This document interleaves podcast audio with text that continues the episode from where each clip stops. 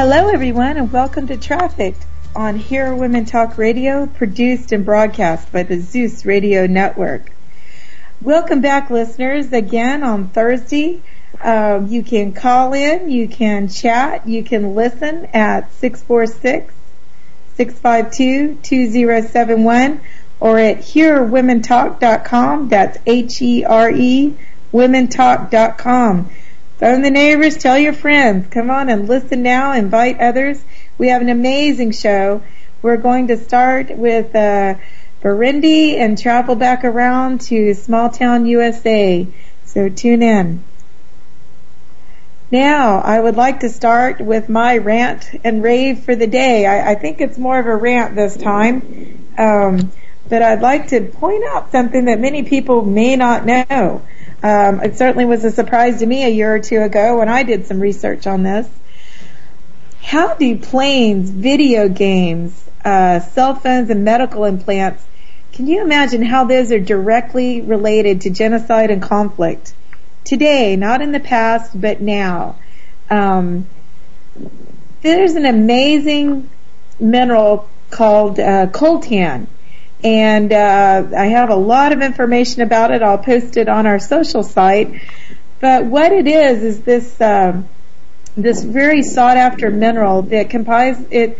It's made up of about one percent of the Earth's crust, so it's fairly rare, but it occurs in volume in certain countries throughout the world, and it is it is really key and helping to make cell phones work and and jet engines and gaming systems. And even when I researched further, I found out that it makes implants. It's it's resistant to bodily fluids, so it's non-corrosive, so it's used for medical procedures and implants. And you would think countries that had this that had this rare mineral would really benefit and the people living on the land that produces this would be living the life they deserve because these are amazing things. They're miraculous. Instead, this has brought increased poverty, slavery, child labor, and genocide to its rightful owners. Um, there are reports that this actual mineral funds the conflict in the Congo.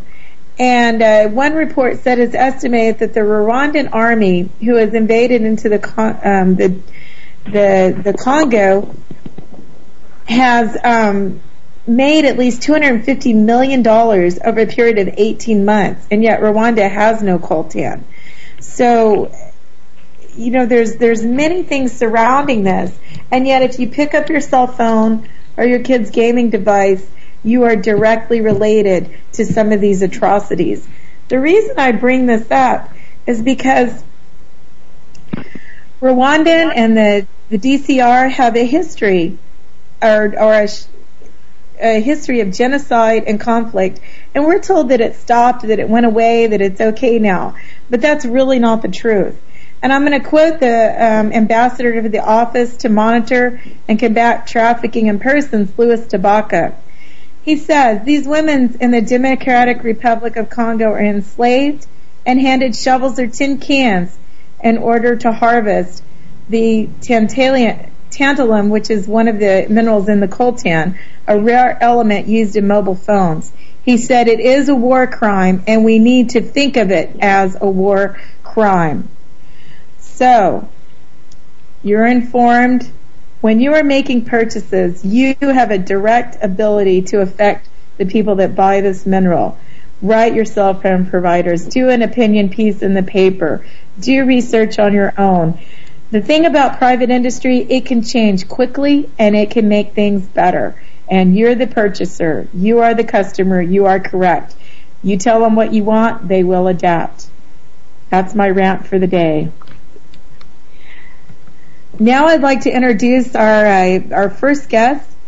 He is uh, Ambassador Bob Krueger. He is a former U.S. United States Senator from Texas. He served the Clinton administration in Africa and he was an ambassador to Burundi, which is neighboring to Rwanda. His outspokenness against genocide and oppression um, led to directly to his convoy being attacked. Um, several people were killed and wounded, and yet that has not slowed him down or stirred him away from justice. He has uh, been a countless and tireless, he continues to be a tireless advocate for justice and democracy around the world. And I'm so fortunate to have him as our guest today. Welcome, Ambassador Krueger. Thank you very much, Dottie. I'm pleased to be with you and, and your many guests. Well, thank you. I know you're very busy, and I know you've had just a grueling schedule lately, and uh, and we uh, appreciate the time that you're giving us today. Glad to be with you. Glad to be with you. So, uh, let's begin our conversation. Okay. Well, let's start with the obvious. Where is Burundi? Tell me about it. Burundi is directly in the heart of Africa. It, it immediately borders both the Democratic Republic of Congo, which you were just talking about, and Rwanda. On the other side, it borders Tanzania. But it's two degrees below the equator, basically right in the center of Africa. And um, it's a country only the size of Maryland, but it has 8 million people now. It had 6 when I was there in the 90s. Today has 8. Uh, it has the same ethnic makeup as Rwanda, and during our time in Burundi, it had uh, a quieter, less extreme genocide, if you can be less extreme about something like genocide, than Rwanda. But uh, I arrived in Rwanda, I arrived in Burundi, uh, right next door to, to Rwanda, uh, while the genocide was still going on in Rwanda. And indeed, in many ways, the genocide is continuing, although the U.S. and the Western world and the world at large doesn't want to recognize that genocide but it is it is still there in Rwanda. Although Burundi has finally achieved peace during my time there, in the mid '90s. Um, Burundi had at least 100 murders a day, uh, almost all by the army, which was 100% Tutsi, as 100% of the judiciary was Tutsi, 100% of the uh, the police force and all law enforcement officers and 90% of educational slots in secondary school and university went to the Tutsi, although they made up only 15% of the population. So they had been lords there, basically, and the others serfs for a very long period of time. But if you just calculate 100 deaths a day in a country that size, it would have been, compared with the U.S. population, then like 4,200 deaths a day in the USA which is more than 9/11. Or it would have been, in effect, like having um, nine, nine or ten 9/11s uh, every week, and it was like having an Oklahoma City massacre every hour of the day, 24 hours of the day, and no one paid attention. No one.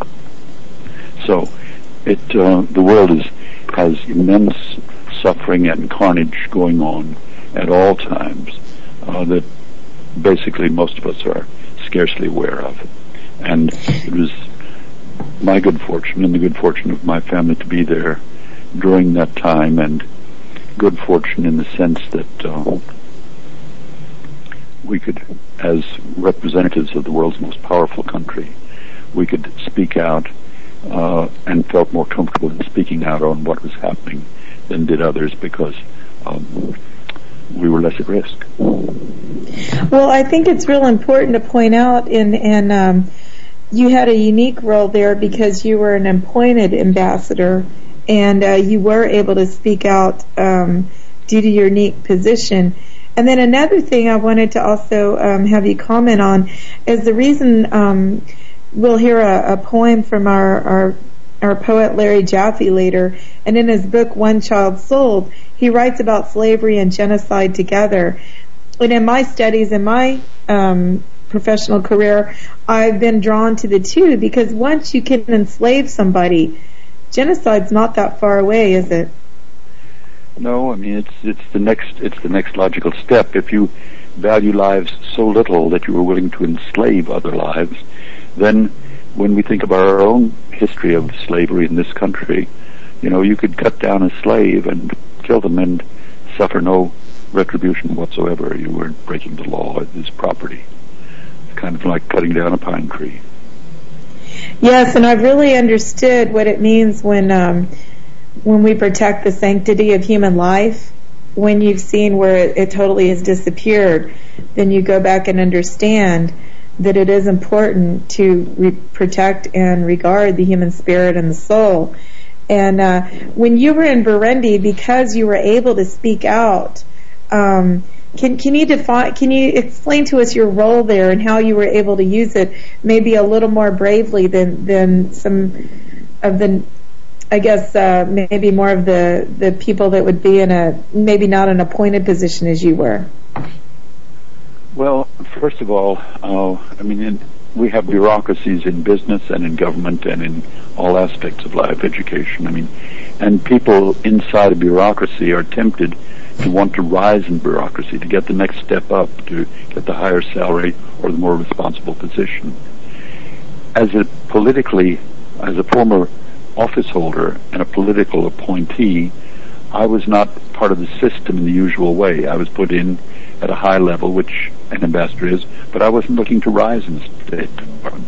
So frankly, I didn't care what people in the State Department thought about what I was doing. I was going to follow uh, my conscience, and I could not live with myself if I had remained silent when I saw children with their heads split open, or went to a hospital as I did and saw an 18-month-old little girl who'd been bayoneted the vagina so that she would never have children. Was I to remain silent on that? If I could tolerate that in silence, I could tolerate anything and I would be nothing. So I was very, very outspoken, and a lot of people in Washington didn't like that because they never wanted to make waves. In a bureaucracy, uh, you don't want to make waves. You don't want to cause conflict. I, I told, I sent back a cable on one instance in which I was going to give a press conference because I had personally gone out and in a day and a half discovered and had the names of 70 people who'd been killed on one hillside. And I knew that they wouldn't want me to do it. Uh, they'd be reluctant. So I sent back a cable to the State Department and I started off saying, well, Martin Luther King has said that those who remain silent in the face of injustice become parties to that injustice.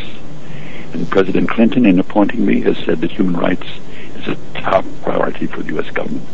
So I put Martin Luther King on one side of me, and the President of the United States on the other, and basically dared the State Department to tell me I should not give the press conference. So I gave it, and I showed photos, and I released the 70 names.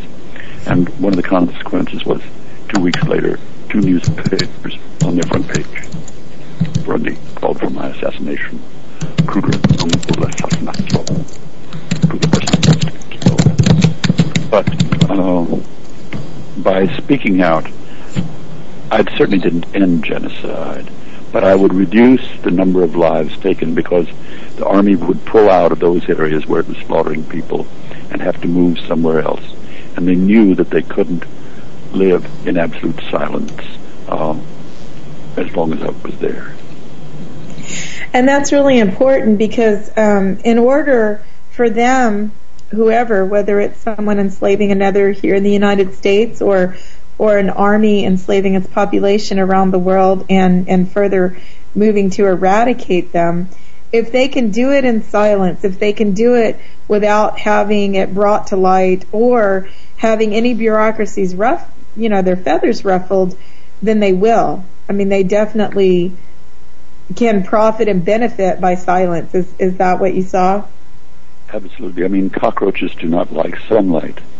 And um, the people excuse me, the genocidists don't want their actions known. Uh, they, uh, there was there was not a single permanently assigned international reporter in the whole country of Burundi or Rwanda, probably at that time. I'm not sure about Rwanda, but I know it wasn't in Burundi. And so I would go out into the countryside and then I would report on these things and I would phone Agence France Presse or I would phone the BBC or get anybody that I could to talk about it because murderers don't like to have their identities revealed. And they were murderers. And you called them that, is that correct? I mean, they, you know, so many times when I'm talking about trafficking, um, I say what it is. It's it's forced rape. It's um, it's murder, it's kidnapping, and I have to put the right crime to the name of trafficking, and it sounds like, you know, saying murderers and genocide and keep explaining it shines the light on it. Um, we're going to take a quick break, and we'll come right back and expound upon those ideas.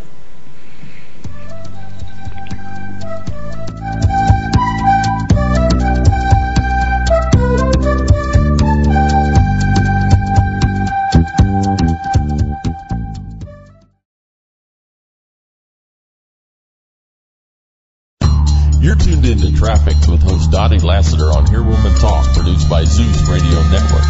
We welcome your questions or comments.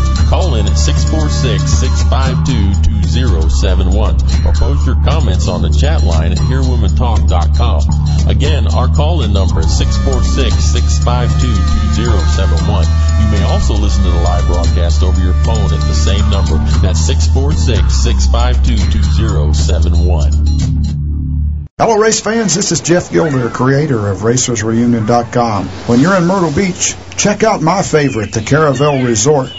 The Caravelle Resort has a golf department and concierge with golf privileges at virtually every course on the Grand Strand, including the coveted Dunes Club. And ladies, pamper yourself with Caravelle's Studio Spa featuring services such as Swedish massage, heated stone therapy, reflexology, manicures, pedicures, facials, and more. Awaken your senses with the most requested massage and spa therapies. The Caravelle Resort, Myrtle Beach, South Carolina. 800-507-9145. Get the best rate on the Grand Strand when you use promo code RACERS at thecaravelle.com. 800-507-9145. Hi folks, this is private investigator Vicki Childs, host of the Vicki Childs Show on Here Women Talk Radio. How safe is your cell phone? Is someone listening to all your calls or reading your text messages? How about your computer? Is someone watching all your keystrokes or do you want to know what your child, your employee, or your spouse are doing on a computer or cell phone. If you need computer or cell phone forensics, do what I do. Talk to Steve Abrams at abramsforensics.com. Steve is a highly respected and skilled forensics expert as well as an attorney. Contact Steve Abrams for a free 15-minute consultation at abramsforensics.com. That's abramsforensics.com or click on the Abrams Forensics banner ad on Here Women Talk and use promo code HWT. Hi, this is Michelle with La Belle Amie Vineyard. You're listening to Here Women Talk Radio on the Zeus Radio Network.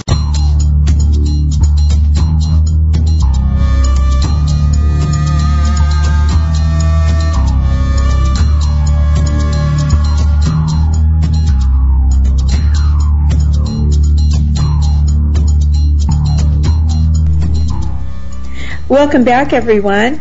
We are um, have our guest, Ambassador Bob Krueger, former United States Senator, and uh, he was talking about his time in Burundi. We were discussing genocide and slavery and the products that we all are, are benefiting from and purchasing and how they're getting to us.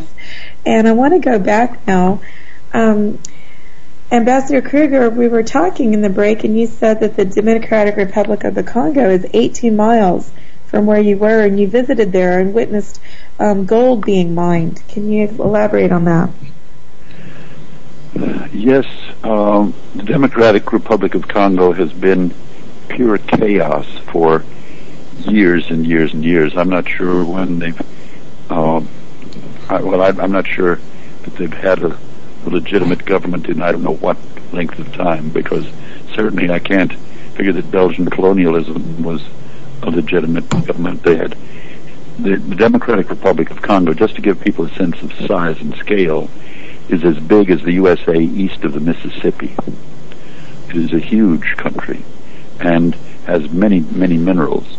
Uh, but when the Belgians left in 1957, I believe it was, and ended their colonial reign, do you know that there were not 10 university graduates in that entire country? Not wow. 10. Indeed, I'm told on good authority that Democratic Republic of Congo, Rwanda, and Burundi together, all Belgian colonies, did not have 10 university graduates when they received their independence. So if people wonder sometimes why are things uh, so hard, why is progress so slow, realize that 50, what would the USA be like if 50 years ago we had had fewer than 10 university graduates? Where would our standard of living be? And what would be our standard of understanding of human dignity? And how would the world be able to take advantage of that? Yes, and I mean because people are then subject. They have they have been, you know, from the time that the Belgians came in with their machine guns until uh, the newer machine guns of of uh, Mobutu and others came in. It was uh, it was just run as you know as sort of one person's big farm, uh, except they didn't, you know, they were farming whatever they could take, and uh, as long as they were quotes anti-communist, it didn't seem to matter to the West how corrupt it was. You know, I I, I wanted to go when I my first week or so from Burundi over into Democratic Republic of Congo. Uh, the security people wanted us to do that in case we had to be uh, airlifted out because Rwanda was right next door and they didn't know if Burundi might totally blow up. So I went over, and when I got to the border, uh, the man, you know, I, I thought I haven't used my French in some time. Am I not understanding? Him? But yeah, he wanted he wanted me to pay him a bribe just to come into the country. And I, mm. you know, when I understood, and I turned to my assistant, I said, "Is he asking me for money?" And he said, "Yes." I said, and I looked at him and I said, and I said, "I'm not about to pay you any money to come into your country." And he said, "Oh, it's not." It's not a bribe. It's it's an act of friendship. And I said, we don't show friendship that way in my country. And I just walked on in. Um, but the soldiers could stop people on the street and would stop visitors, and basically they were like pirates. They would simply hold people up until they paid them something before they let them pass. And it was a, a country in pure chaos, and it's no better now, except indeed uh, there are were probably over two million people killed by Rwandan patriotic forces and their allies in eastern Congo. And these are the same areas where enslavement occurred in order to mine coltan, some of which comes out then through Rwanda, and some of which uh, finds other ways out to the to the world at large. But the exploitation of people there, the cruelty toward women, the fact that they they they don't only rape adult women, they rape babies. Uh, the the soldiers use rape uh, as a means of intimidation and cruelty to to subjugate the, the people into a into a kind of slavery and absolute shame, and this proceeds. It's proceeding today somewhere somewhere right now. There's there's a, a, a woman being raped, probably a good deal more than one at this time in Democratic Republic of Congo. You can count on it. Uh, it's I, don't know what the count is, but it's going to be a good deal higher than one, and it continues on and on. And this relates in part to, indeed, the so-called blood diamonds and uh, coltan and other precious minerals that uh, are being taken today, and it's why the the King of Belgium went in and first captured the so-called Belgian Congo, which it used to be called. He, he considered it to be his own private farm. Can you imagine considering an area the size of the USA east of the Mississippi as one king's farm? But that's yeah, and and that's that's and the world tolerated it. We tolerated it, and we tolerate a horrific exploitation today. But the exploitation by people with white skin is no no different really than the exploitation of people whose skin is the same color. I mean, exploitation and subjugation are one one uh, fabric, and that's the fabric of human life that is being subjugated and tortured. To bring it home, I did some research, and um, a magazine called Toward Freedom claims that the 2000 launch of the Sony PlayStation 2 required a large increase in the production of electric capacitors that which were primarily made um, with this mineral that we're talking about, and it greatly increased the world price from $49 a pound to $275 a pound. And um, it accelerated the mining in the Congolese hills um, where they were, were seeking out the coltan. Um, then, since then, sales and increase of sales of computers, mobile phones, DVD players, um, and other products that use this mineral um, have continued that increase. Sony claims it's discontinued its use um, of the Congolese mineral. Um, however, as we talked about earlier, it's bought from other countries which actually don't, like Rwanda, which actually don't have that mineral, and it's it's a major funding of their armies. Yeah, it's um, there's just a, a, minute fraction of what's going on that is that is known. Uh, I I can remember when I was um, when I was in Burundi, and I was so struck by the the cruelty and the genocide proceeding there uh, that I talked with one uh, high-level official who said, "Oh, Bob, you know, people don't, people really don't care much about uh, about all that." Um, and and uh, that was that was that was the response at a at an official level that I had at the time at one point. But uh, what I what I discovered, I suppose personally, more than anything else when I was there is, uh, you know, that every human life is connected. I mean, we, I, I remember uh, one particularly grotesque time. It was shortly before I left the country, and I, um, I had gotten up that morning, and by that time my family had already been removed because of the, of the risk factor, and uh, and I had already been uh, my account ambushed the ambush of my convoy had already occurred, and I managed to stay on for a period of time, some weeks, before the State Department sort of uh, pulled me out against my will. But at any rate, uh, I was having breakfast and and I was outside, and a gardener came up and said, "Mr. Ambassador, uh, they killed about 40 people in the village half a mile away last night.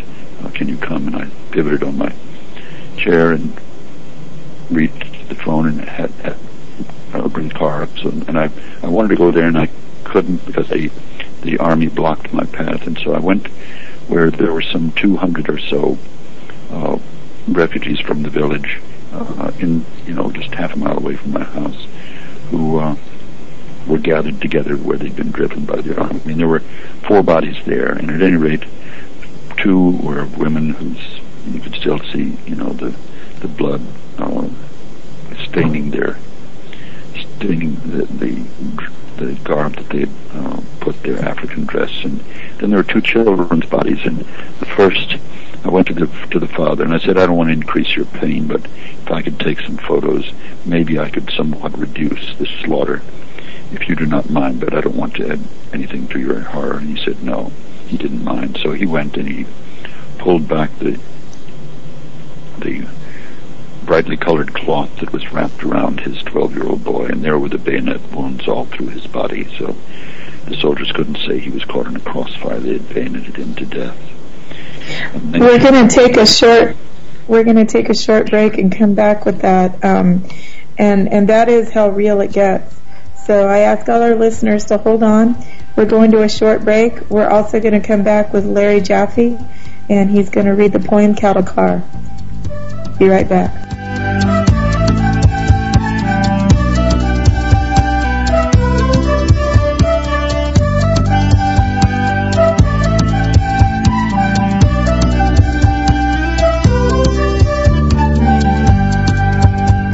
Hi, this is Judy Collins from Judy's House of Oldies, and you're listening to Here Women Talk Radio on the Zeus Radio Network. When you're in Myrtle Beach, South Carolina, home of Zeus Broadcast Network and Here Women Talk, there's a wonderful adventure that you should try.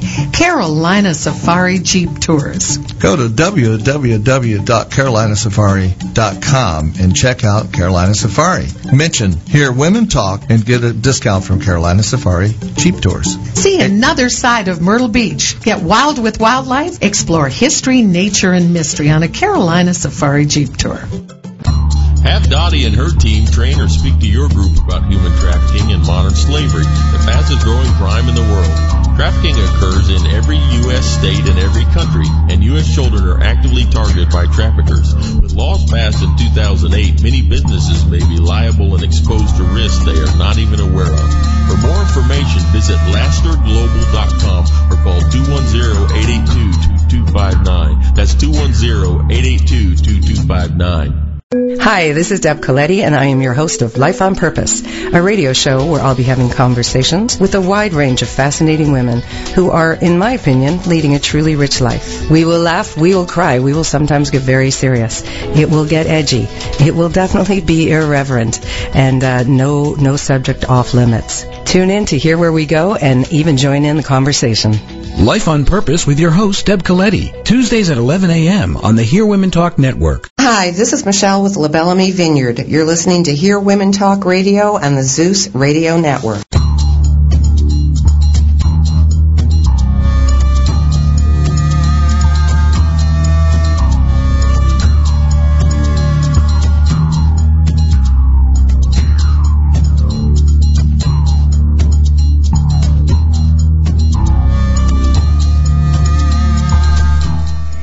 Welcome back, everyone, to Trafficked on Here Women Talk Radio, produced and broadcast by the Zeus Radio Network.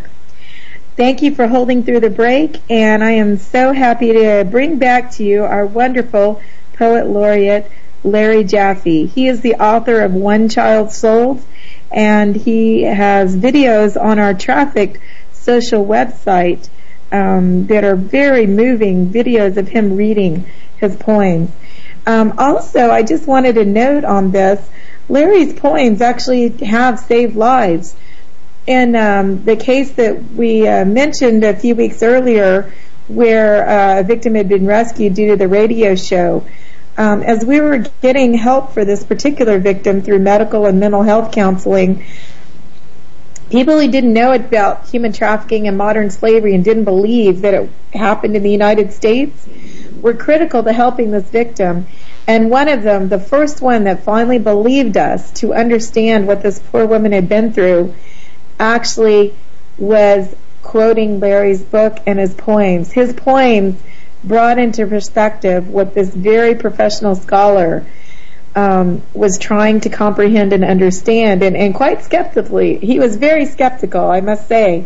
And once he understood, of course, he became the best ally for this victim and did get her the help she needed. So I want to commend Larry for that. His words did change lives. Um, with us today is Larry. I want to introduce him, and then he's going to read his poem. Welcome, Larry. Wow, thank you, Dottie. I'm, I'm the the I'm almost speechless, which, as you know, is hard to do.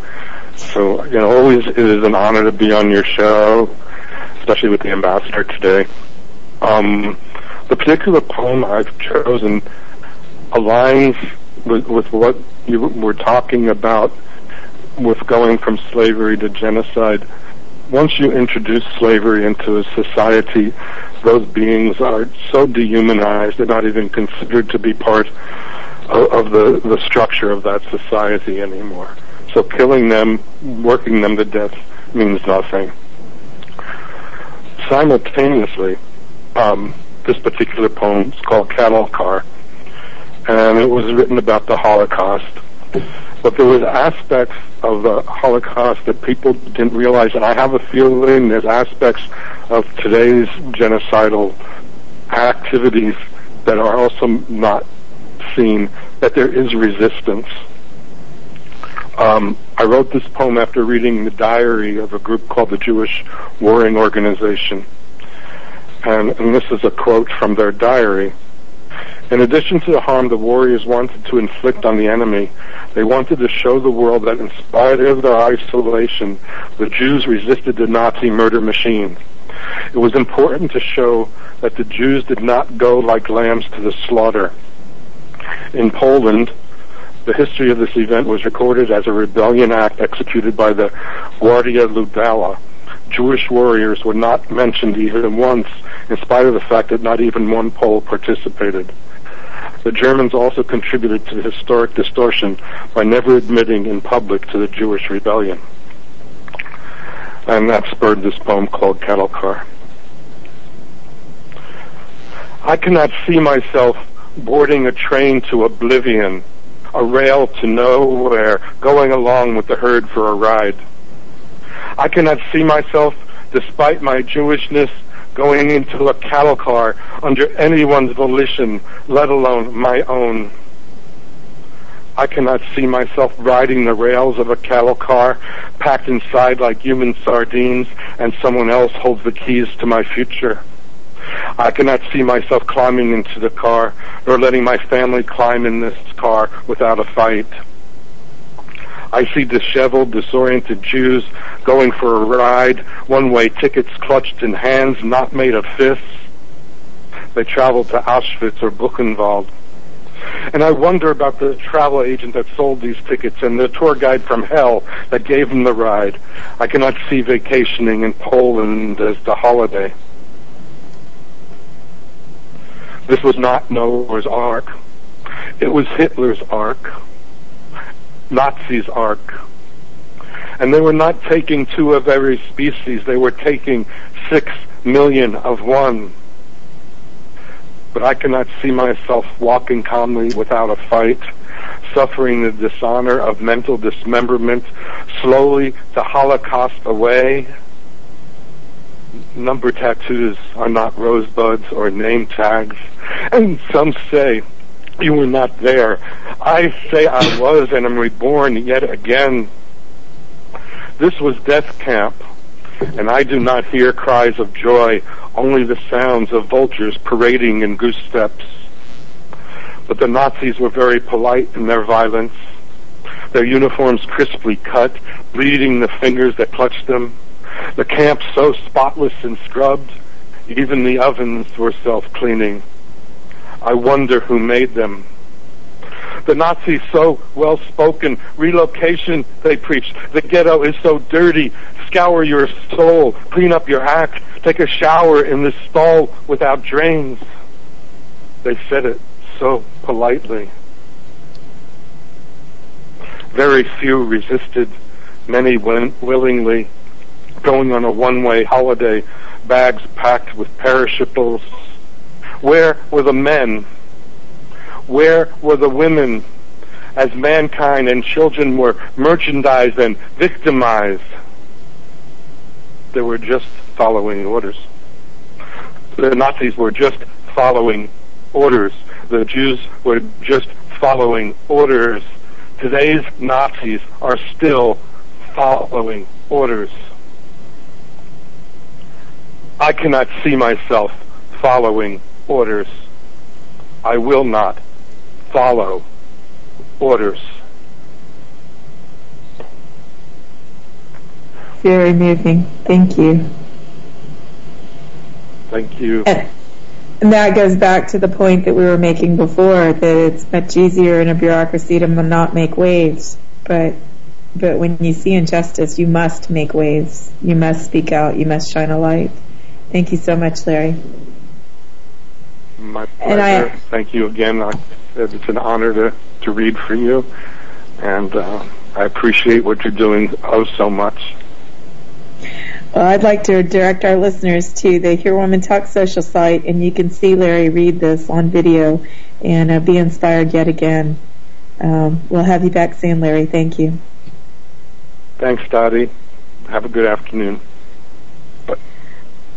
Okay, so uh, I hope you're inspired and moved, and uh, realize that we said never again, and that slavery was ended in the 1800s, and yet slavery exists, and never again didn't really mean um, never. It was only a few years.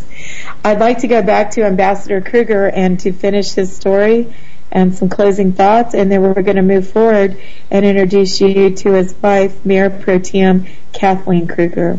Ambassador Krueger. Well, that was, of course, a very arresting poem that uh, that Larry just read, and I'm um, and I, I I can feel I can feel with him the pain and the connection he feels because, as I was saying uh, about this father who had lost two sons, after he put the cloth back over his twelve-year-old, he came over. And there was a, the body of his five-year-old son, and he unwrapped it.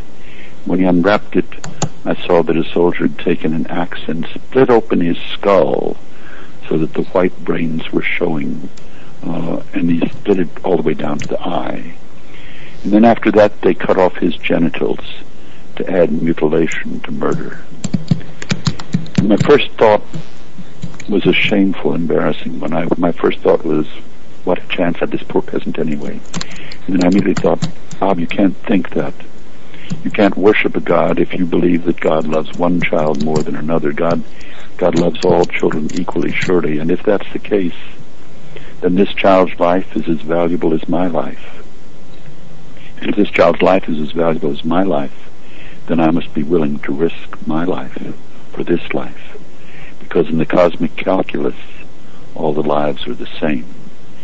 This person might have been an Einstein, might have been a Martin Luther King. I don't know what that child might have been. But the child is a human being, in my judgment, made by the same creator, with a life of the same value as my own. And if I'm not risk, willing to risk my life for someone else's, then I'm out of touch with the universe itself. And with that, I got up and left, and uh, I could hear the, the army trucks were there, and the soldiers came in, and um, they were there, I'm sure, to not they didn't they didn't engage in slaughter in my presence, but uh, they had already done their slaughter, and was 200 people had to go back with their homes destroyed. Every one of those people, except one, was barefoot. They didn't even have a pair of shoes. I talked with someone once who taught a course in the Holocaust, and I told her about my experience of going back, and to my amazement, uh, people were, it's 12 years after, and they, they remembered at the village that I, some villages that I'd gone to, and they were cheering, and I said, I couldn't understand it, and they said, well, in cases like the Holocaust or genocide, when people are subjugated, tortured, imprisoned, punished, slaughtered, they think nobody must care. If anybody cared, this wouldn't be happening. And then they think if even one person speaks out, it shows that they are not forgotten and it gives them some hope. I think each of us needs to calculate on this. And I think that really is out that really is the point. One person can make a difference wherever they are when they shine the light. And um, I appreciate your service and everything that you've done, and I uh, I commend uh, your work. Um, we have a quick call, um, and then we have to go to break. Um, we have a call from Dennis. Hello, Dolly. Hi, Dennis. We have just a moment, but please uh, give us your question and we'll do our best to answer it. And if we don't get to it, we'll answer it after the break. Okay. Dolly, my, I'm, a, I'm an investigator here in the Detroit area, Michigan, and uh, my wife is Armenian, and I hear this talk about the genocide and you know the Turkish who are never going to apologize, and I, the government is not pushing for any kind of apology because of the uh, the bases over in Turkey, and I, we think that's you know kind of wrong. I'd just like to get an opinion on that. Ambassador Krueger, do, um, uh, let's take a break, and then Ambassador Krueger, I'd like you to answer that. And then uh, also, Dennis, let's um, communicate on our social site and see if we can get a further response for you. Um, this is Dottie Laster, and we will be right back.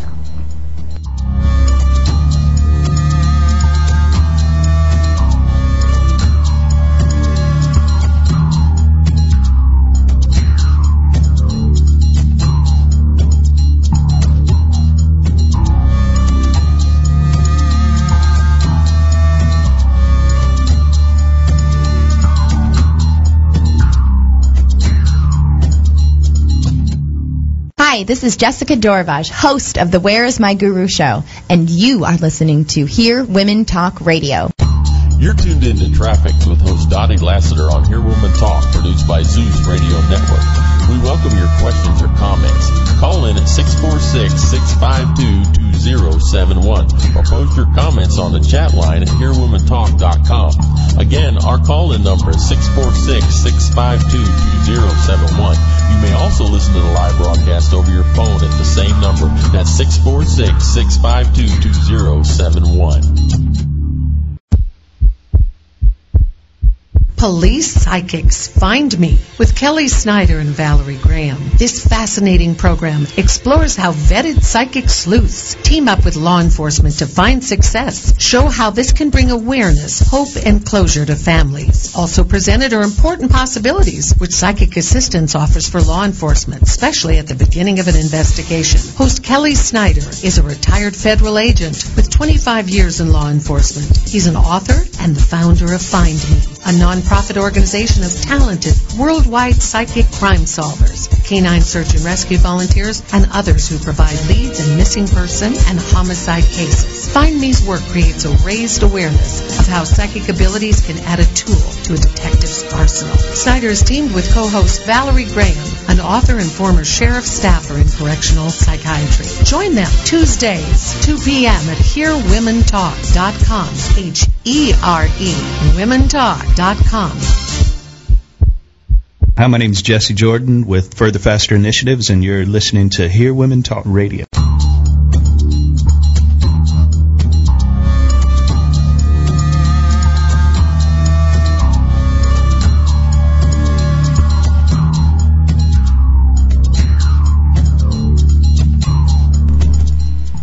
Welcome back, everyone, to Trafficked with uh, Dottie Laster, produced and broadcast on the Zeus Radio Network for Here Women Talk Radio. Ambassador Krueger, we have one minute. Can you attempt to answer Dennis's question?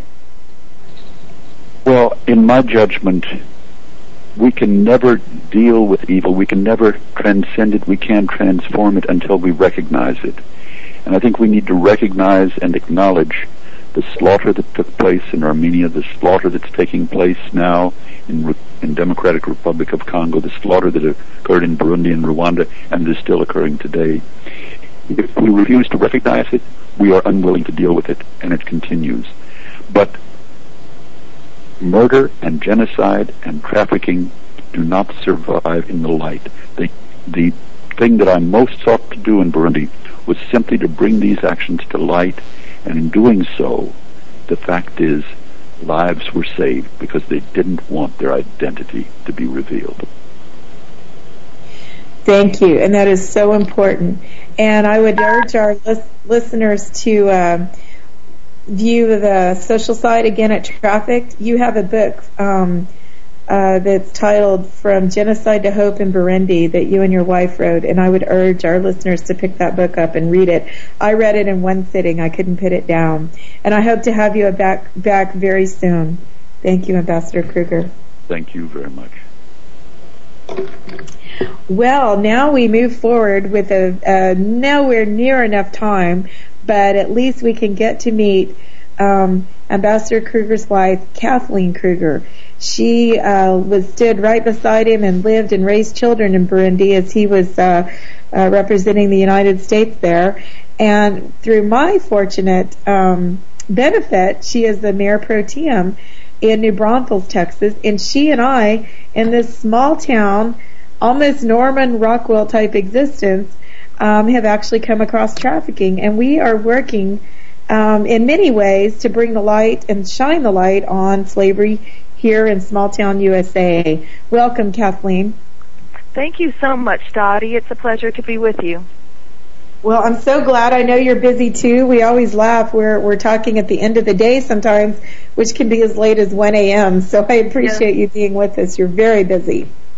Well, it's uh, no, it's my pleasure, and I, I just want to say publicly that you are among the people I most admire in the world, and I just I not only appreciate our personal friendship, but much more than that, I appreciate what you do for the victims of trafficking and forced labor all over the world. Well, thank you. I'm very humbled because I know you've met some amazing people, and, and I'm glad to be uh, working side by side with you. Um, let's talk about what we're doing here in New Braunfels and uh, what brought us together. well, it's, it has been a fascinating journey for me and an eye-opening journey.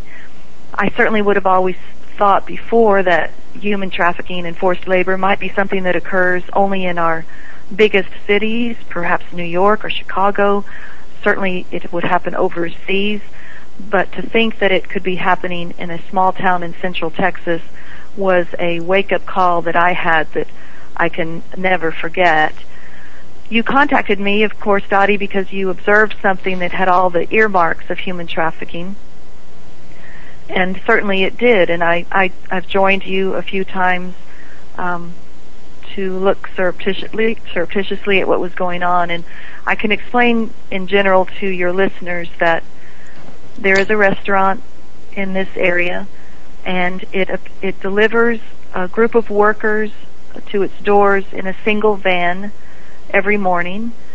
About 12 hours later, that same van comes and picks up those same workers who are then transported to the same house every night where they all stay together.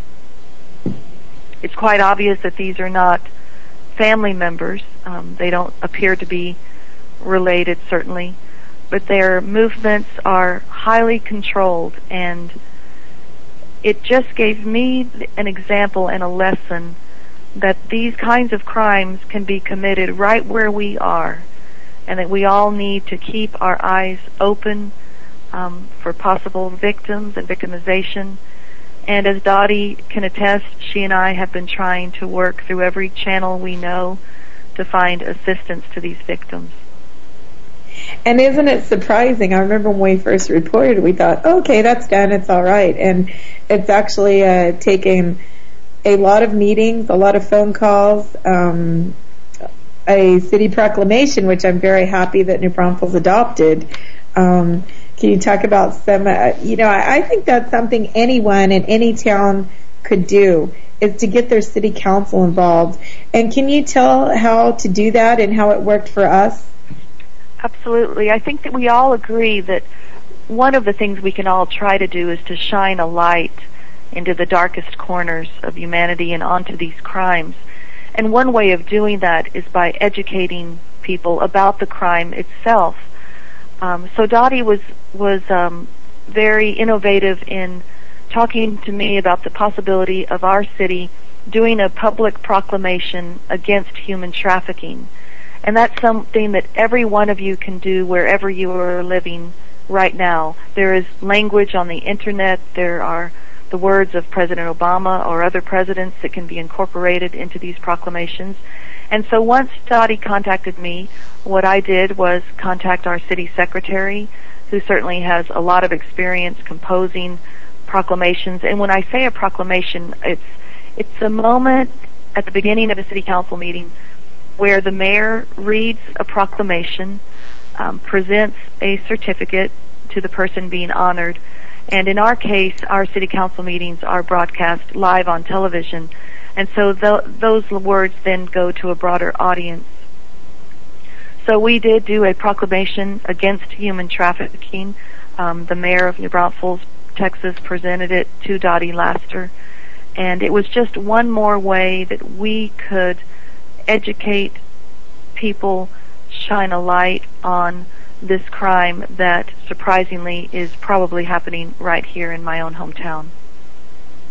And I think what's real key is it begins to get it awareness. Of course, to write that, everyone had to get a little research done. Um, they had to come together and agree to sign it and be photographed supporting this. The other thing is now it's documented that this city does make it a high priority, and so we can use that to meet with other city leaders. And it's a seed that was planted that can trickle down and grow um, to grow fruit. And one of the fruit it's grown is that the law enforcement officers, the the New Braunfels Police Department, will be receiving training on this issue. So um, that's a real tangible outcome. That's right. We we just have to take it one step at a time. And I remember when I first ran for city council, I thought, can I really be interested in stop signs and drainage in streets? I was so consumed with the genocide in Rwanda and Burundi and thinking about the famine in Darfur, the Palestinian-Israeli crisis. I realized that there was nothing I could do about those things from where I was living in central Texas. But what I could do was volunteer to help where I was in the ways I can. And that's what I would urge everyone to do. Start right where you live. Reach out. Try to be of help. Um, that's all we can do. And, and as we each light that single candle, we can ultimately light the world. And I think that is really so important because with your help, we have lit a couple of candles, and we will make a difference in in many people's lives. And um, um, we're getting, of course, as I said, we don't have near enough time. We're getting to the end, and I always leave with something very uplifting and promising. And um, I'd like you to share that, for you to share that with me today. Um, I was just able to work on a case of an African um, victim of trafficking who had actually been um, sentenced for a crime he didn't commit as a way for the trafficker to take attention. This was an individual off of herself. And by shining the light on her activities, we now have this boy safe. He has a T visa applied for. And I do believe that he will be protected. And without a couple of phone calls, without trained people that responded and asked the right questions, um, this boy would have faced deportation and, and probably certain death um, back to a very high conflict area. And so just because it's in Burundi or Africa doesn't mean it's not touching us here. And um, I just wanted your thoughts on that as we close out our show. Well, I absolutely do think that that we are all bound together, and that because the United States certainly is a country which receives many immigrants legally and illegally, I think it's up to all of us to keep our eyes open to those who are most vulnerable, particularly those who are brought in illegally and then are forced to work. They they feel that they have no rights. They feel perhaps afraid even of law enforcement or others.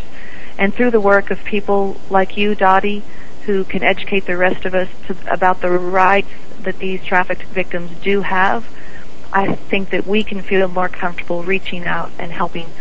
And certainly you are helping and saving uh, people one person at a time. And I'm just proud to be your partner in Central Texas in trying to eradicate um, the crime of human trafficking. And I just want to be a, a warning to everyone that it, it could be happening right down the street from where you are now. We all need to keep our eyes open.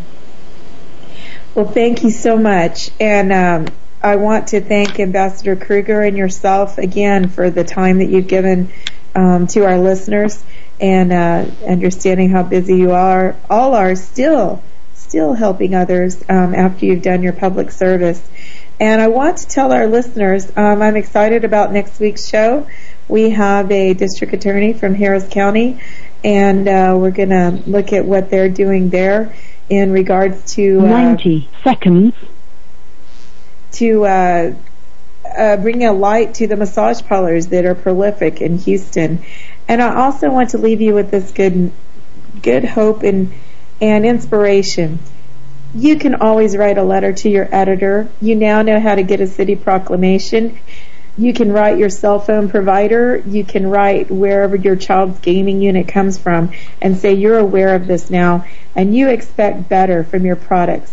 You don't just buy on price, you buy on price, economic, and environmental social good, and that's the true price of our products. And no child's life, limbs, or future is worth any product of convenience. This is Dottie Laster for Trafficked.